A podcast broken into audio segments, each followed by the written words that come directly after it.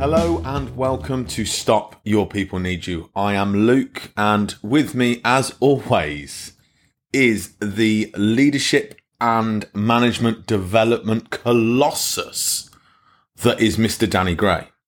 Thank you very much. I feel now really guilty about the the the uh, the ribbon I give you over the introductions when I get such a such a great introduction as that. You should. I now have to step up to the plate on today's podcast to that marker, I believe.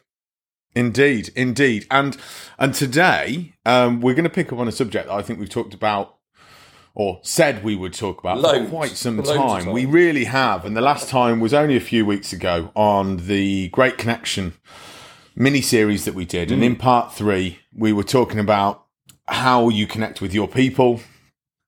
And you once again brought it up around, well, in fact, I was talking about one of my challenges of dealing with difficult conversations Yes. and having difficult conversations. He said, "No, we've got to do that now." And Danny, I know that this is a subject that you you feel really passionately about. So I'm going to hand it over to you to tell everybody or start us off with how difficult conversations can be great conversations.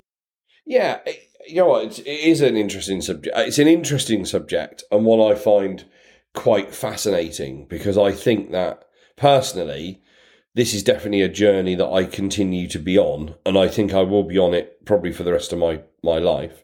Um, but what I've tried to do along the way is to share some of my thinking around that with others in a bid to inspire them to see things differently. Um, you know, I, I, I can recall many of situation um, where I've had to have one of those tough conversations. You know, whether it's in our personal lives or in our professional lives. You know, a, a- conversation I've dreaded. You know, a conversation I'm thinking I really do not want to have this conversation. And I, I think even people that say, ah, "Oh, it doesn't bother me at all," there must be something in their mind at the time that isn't enjoying it. You know, whether it's a conversation, give you a few headline stats. So, or th- thinking, so a conversation about somebody's performance at work, um, a p- conversation I remember having to have about somebody's personal hygiene, which was incredibly difficult to do. Um, a conversation with somebody that was having a really tough time in their personal life, but was continuously late for absolutely everything they did. You know, how oh, these are you know great examples of going. How the heck do I tackle this? You know, the, the- there's there's a, there's so much complexity to it, and um, at a point in time, I was tasked with the job of making some people redundant, and uh, I I remember just at that, that just hating it. Right, I, I mean, I, I cannot dress it up in any of that. I hated every single minute of every bit of conversation where you take something away from somebody that either they love, they need, they're dependent on, whatever it may be, and I just remembered not just the, the process of the weeks that led up to having to have that conversation, because I knew about a month before we were having the conversation that I was going to have to have it. So I had a month of misery. Then the conversations through consultation, all the bits and pieces probably took about, you know, probably more than the 90 days it would typically take. It was probably more like three or four months. And then even the aftermath of that, of trying to, of seeing what happened to those that got made redundant, what happened to them and, and their journey. And then probably five years later, easy five years later, maybe been a bit more. Um, I I had a conversation, picked up a conversation with one of those people that I'd had the unfortunate task of making redundant that day, and um, I had this conversation with this chap, and he said to me, he said, "Uh, "How you, how are you, mate?" And I still had this had this pain rush through me, this anxiety of. Oh my word! You know, I haven't spoke to this person for all these years. What are they going to say? And he went, "Danny, can I tell you that was the best thing that ever happened to me?"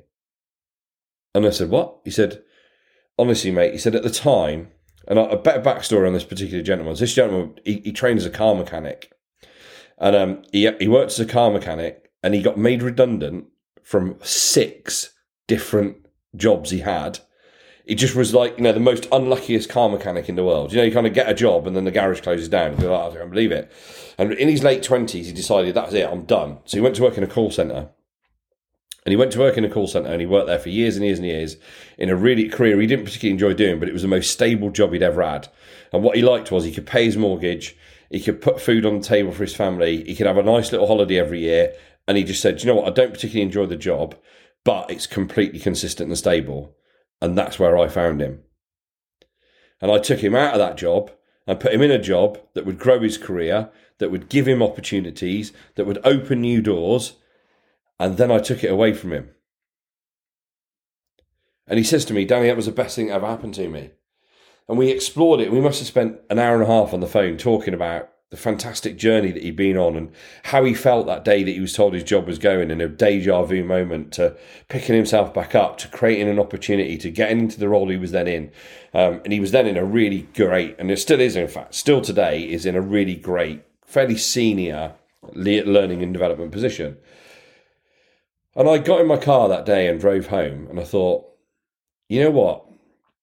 Part of a difficult conversation is because we're so focused on the bad part of something instead of looking for the good. And I mean, making somebody redundant, there's no, feels like there's no good in it, but it's about to open a new door for their future. And maybe if we went into these conversations with a, an optimistic outlook, a tricky one, this one to sell, an optimistic outlook, maybe our approach to it would change. But more importantly, on the behavior breeds behavior, maybe the output for the individual might change. And that's where it always got me thinking. And that's what brings us here today. And actually, that's the first time I've heard that story. Or, or, or unless I've, I, uh, yeah. And Yes, it is, it's yeah. extremely powerful. Yeah. I don't tell it to very many people because it's a Yeah. very personal story to the individual, but more so, I need a context and setting to tell it. Well, thank you for sharing it with us. And it's extremely powerful. My reaction to it is okay, I, I really, I really get that, even in the worst of situations. I guess at the risk of bringing it into the detail really quickly, I get it. And even knowing going into every conversation, it can and will be a positive. It took a, a tremendous amount of um, self awareness of that individual Yep. for for them to step back and take that time. Maybe they were at a maturity in their life where it's I've been made redundant six times.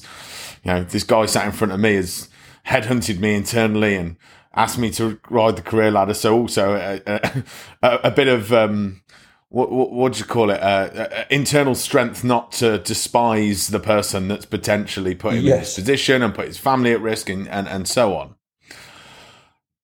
I guess if I was to think about that situation, there's a couple of things that stand out for me. Number one, obviously you can't tell the individual that you're making redundant to be optimistic because all will No. come good. That's a little bit like being in a relationship and going, it's not, it's not you, it's me. Yeah, Um, yeah, but you'll be fine eventually. Don't And worry. don't about use it. words That- like, don't, don't worry, it'll be okay. don't worry, it will be okay. That was the first one, and I think we need to come on to that. I think the other part is around the the how in terms of our friend Bob Iger. Again, going back to his brilliant book, The Ride of a Lifetime. There was a moment in there at which he talked about. w- w- it- it- You, you people may have heard of the um, and forgive my um, profanity here in terms of um, yeah. shit sandwich. You know, I'm, I'm uh, uh, the, in terms of giving feedback or having a, difficult conversation. That's always one that I've found Horrendous. intolerable. In terms of, I'm going to come in, I'm going to start the conversation really Yeah. nicely, Yeah. then I'm going to drop the Great. bomb, and then I'm going to come in with some positive optimism, which we've just discussed. Great, yeah, cheers. That felt Yeah, really right. nice at points. It felt like you were tickling me at times, but then all of a sudden you punched me. yeah. So what what am I saying? Uh, Robert Iger said in there, if you've got a difficult conversation to have, don't start with the wrong intention. Go in there and be direct.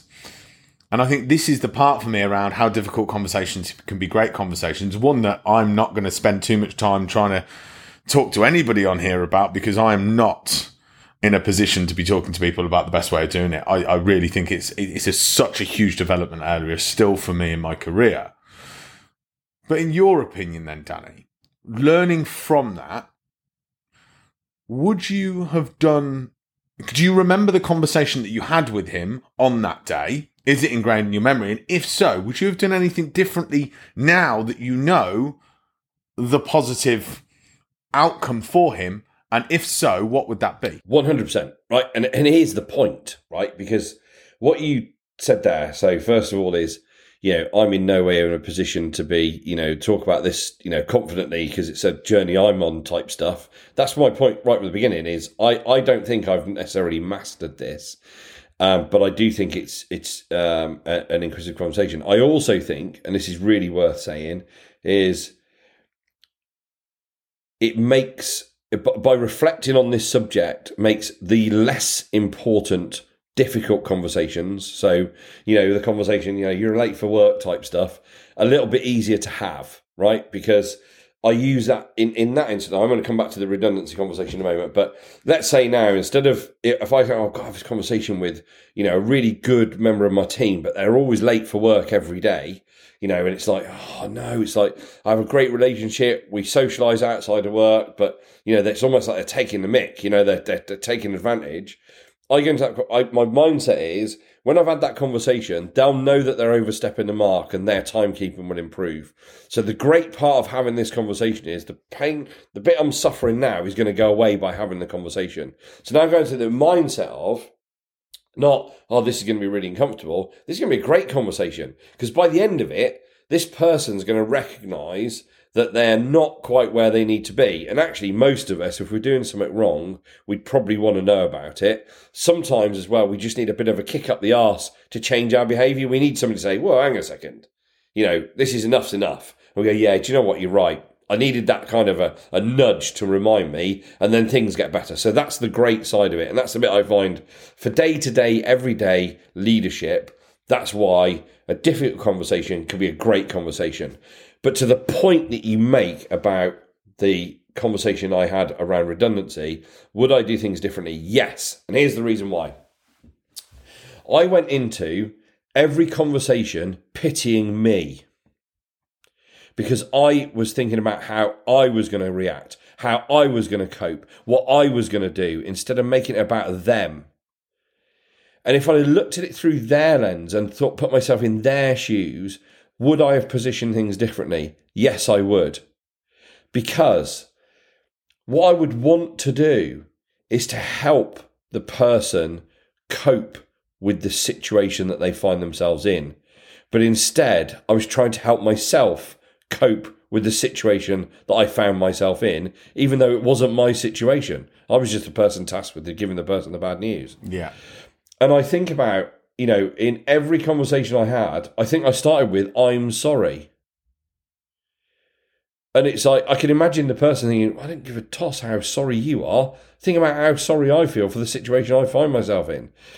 And I remember. I'm going to break this up. So I'm sorry. What does what does that change to? Yes. Okay. Because cool. I'm loving this. I'm like my eye. Yeah, no so, one can see so me, instead, but my eyes are popping. So, like this is the first time I'm hearing it. So I'm sorry changes to what? Yeah. How are you feeling? I don't know because I don't really know why I'm here.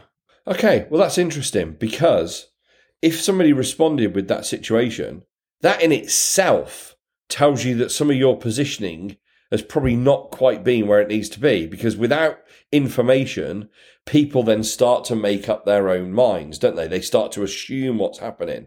So if that's the situation, so we've got to this point whereby we failed to communicate what's taking place, I'd be going right back and thinking, right, first of all, how do I, how do I position the conversation yeah. that we're about to have? And what I'm not going to do is dance around the subject because that's what Bob Iger yeah. says, right? He says, "Don't dance around did. it." Right, we're sitting here today, Joe Bloggs. We use that as a generic name for this conversation. Hi, Joe. Unfortunately, I find myself in a position where this conversation is about your redundancy. And so, in turn, you know, really cut into the chase if we've not had any positioning. Because the moment we've got that word out of the way, now I can now they're going to go, whoa, what's going on? What's going on? What's going on? What, what's happening? What's happening? Now I've got to manage that sequence of events, right? Because what? But where I'm sitting there going, right. So, hi Joe. Um, well, as you'll be aware, it's been um, it's been a challenging few years for us as a business, and you know, whilst I don't, um, I can't say that I'm really looking forward to this conversation. It's um, it's well, you see, the thing is, Joe, that you know, I mean, I, you know, this is out of my hands, Joe. You know, I, I can't, I can't, I can't do anything about this, and so in turn, I, I, I, I, I, I, I, and so it's about that. You know, one, you Bob, get to the point. But I think for me, you know, the in the moment conversation that you can have on that day in this particular situation, and I, and I don't want this to be about redundancy because that's an awful subject anyway, but in that particular moment, you're going to have to deal with the here and now. But it's what you do afterwards is where my point really lies. Is how you then, what conversations do you have? How does that conversation end? What's the next conversation you have with that person? What's the next conversation? And I don't know. I, I don't. I don't have an answer. Right. I don't have an answer. But what I do know is if you go into that conversation centered around how it makes you feel, instead of having going into that conversation looking at the situation through the other person's lens, that's the bit I think it becomes then about you. It doesn't become about them. And and I think this is the bit you've got to you've got to. I tell you, I tell you, here's the thing, right? So, I've talked about Stephen Covey loads of times, right?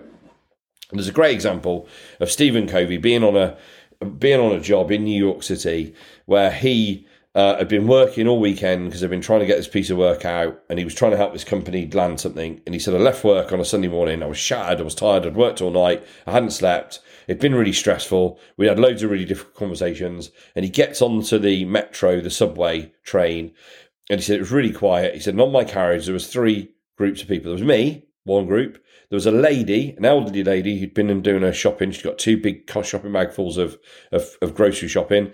That was the other group. And the third group was a gentleman with four young children.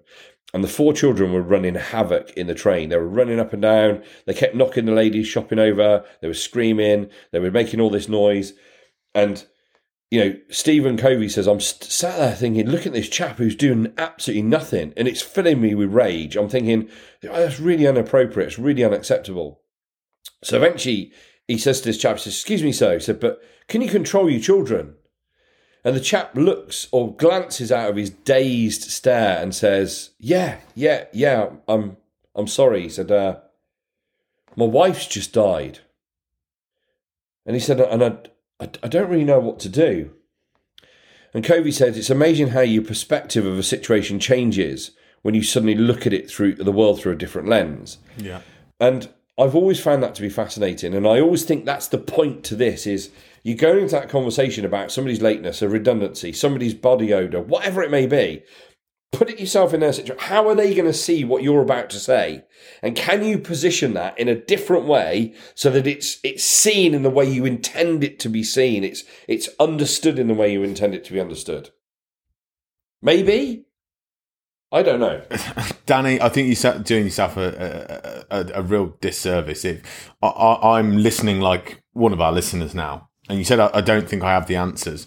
I think the challenge is there's too much information out there around the tactical side of having difficult conversations. And only a couple of weeks ago, we talked about the difference between leadership and management. Yeah. Okay. And the difference and weighting of emotion being more leadership based, management being more you know, less emotive, yes. more tactical. Although having a difficult conversation may appear to be a management tool. Yes, because people tell you to remove the emotion from the discussion. Remove the emotion. Um, what you've you may need to remove the emotion from the conversation, but you can't remove the the emotion from your preparation. Correct. And and you actually referenced Susie. She knew what emotion would be there. She'd weighed up all of that emotion. And I think that's a huge light bulb yeah. moment for me. And I hope for our listeners that actually don't stop doing you and your emotion and start doing theirs. Yes. Fundamentally, you've got someone sat in front of you that has emotions, that is a person, and therefore you need to consider that because you can create a strategy for difficult conversations. You can consider the different types of people that you have sat in front of you and the different types of responses and the different types of inject- objections that are going to be placed in front of you. All of those things that the world is littered with fantastic tools that you can use. But first and foremost, think about the other person sat in front Yeah. of you. And I think that's really, really powerful, Danny. Um, I think there's a it- it's a step away from the redundancy. You you gave me a bit of a light bulb moment as well, and and and just to again go back to Robert Iger because I thought he, the way he he spoke was was really good, and share something from his book was if you're giving feedback on something where you want to make changes and you're an expert in that area, the default is to start in the detail, start small, go big. So it's uh, here's all the things that I want you to change. They're probably 10% of change, but 90% is great.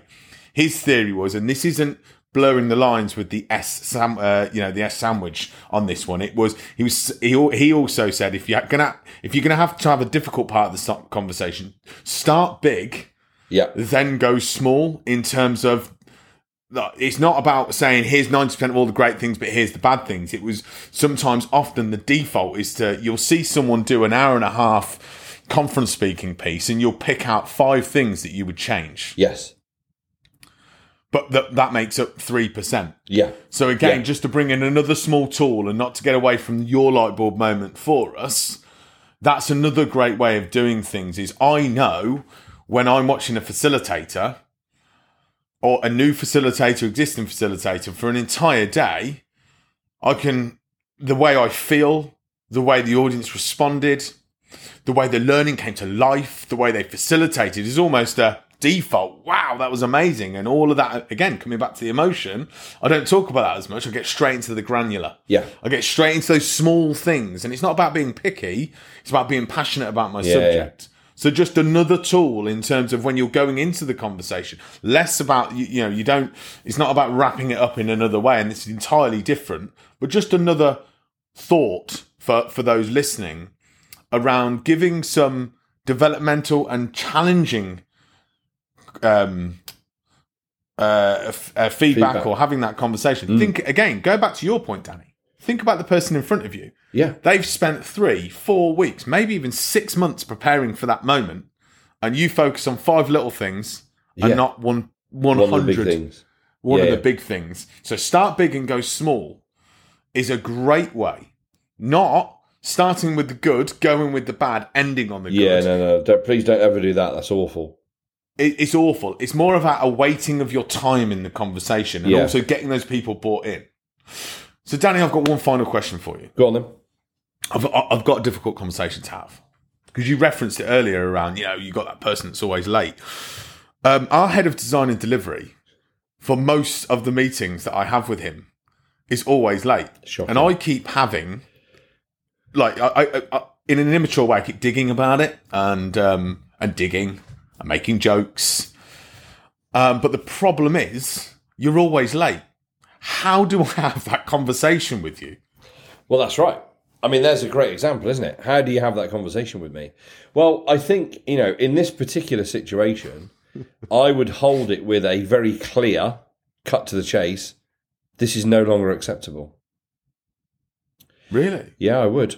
Yeah, definitely. I would. Because, you know, I, I think the nipping things in the bud piece, you know, when you kind of, you know, you talk about the context of, or the concept of, you know, kind of trying to, trying to not address the situation, but I'll try and subtly drop it into the conversation type stuff. Right. But actually, when you nip something in the bud, that is cutting to the chase, cutting to the point. Right. And Okay. the longer that conversation is delayed or put off, Right. then it becomes more and more difficult to have because the person's going to say, hang on a minute, you know, I've done this for, you know, this, you've never bothered about it before. Why is it suddenly your gripe now? And you may think, bloody I've dropped loads of hints. But if they've not noticed or they've not been aware or they've, it's just gone in one ear and out the other, Right. actually all that subtle dropping of hints has done nothing whatsoever. And so the situation has been exasperated. Right. So have we still got to have that conversation? Yeah, Yeah, too right it has. Yeah, absolutely. Yeah, I, I'm removed from that conversation in this situation. My job here is to give my views and opinions, not to respond to Right. the point that was being made. Brilliant. Thank you. I don't know how that just happened. I thought I just that was another subtle hint on our podcast for everybody to hear, but I guess we'll still have to talk about that another day. As I always say, never give advice to a person that gives advice for a living. But here we find ourselves. A brilliant episode, Danny. Uh, the spotlight was on you. I, I, I- put you under a bit of pressure there to to, to do it on your feet. Um, and i i as the colossus that you are, I enjoyed it. It's good. you you, you were brilliant. Um, so, I, I, as a listener, actually, for for eighty percent of this podcast, um, thank you. Um, for sharing all of those things and some No of those stories that you've not shared with a lot of people. For everyone else out there, thank you all for listening. Um, and we will see, speak uh, in a week. we will indeed. Yeah, I look forward to it. Bye for now. Bye.